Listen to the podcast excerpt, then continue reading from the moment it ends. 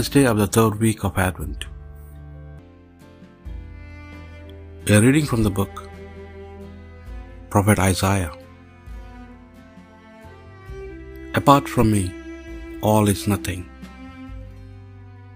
I am the Lord, unreviled. I form the light and create the dark. I make good fortune and create calamity. It is I, the Lord, who do all this. Send victory like a dew, you heavens, and let the clouds rain it down. Let the earth open, for salvation to spring up. Let deliverance to bud forth, which I, the Lord, shall create. Yes, thus says the Lord, Creator of the heavens, who is God, who formed the earth and made it, who set it firm, created it no chaos, but a place to be lived in. I am the Lord, unreviled. There is no other God besides me, a God of integrity and a Savior. There is none apart from me.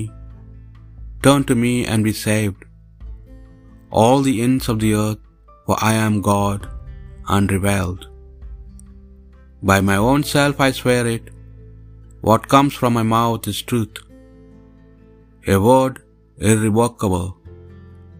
Before me every knee shall bend, by me every tongue shall swear, saying, From the Lord alone come victory and strength. To him shall come, ashamed all who raged against him. Victorious and glorious through the Lord shall be all the descendants of Israel. The word of the Lord. Send victory like a dew, you heavens, and let the clouds rain it down. I will hear what the Lord God has to say. A voice that speaks of peace, peace for his people. His help is near for those who fear him, and his glory will dwell in our land. Send victory like a dew, you heavens, and let the clouds rain it down. Mercy and faithfulness have met, justice and peace have embraced.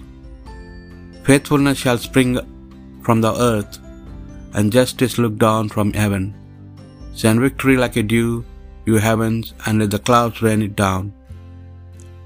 The Lord will make us prosper, and the earth shall yield its fruit. Justice shall march before him, and peace shall follow his steps. Send victory like a dew, you heavens, and let the clouds rain it down. A reading from the Holy Gospel according to St. Luke. John summoning two of his disciples sent them to the Lord to ask, Are you the one who is to come, or must we wait for someone else? When the men reached Jesus, they said, John the Baptist has sent us to you to ask, Are you the one who is to come, or have we wait for someone else?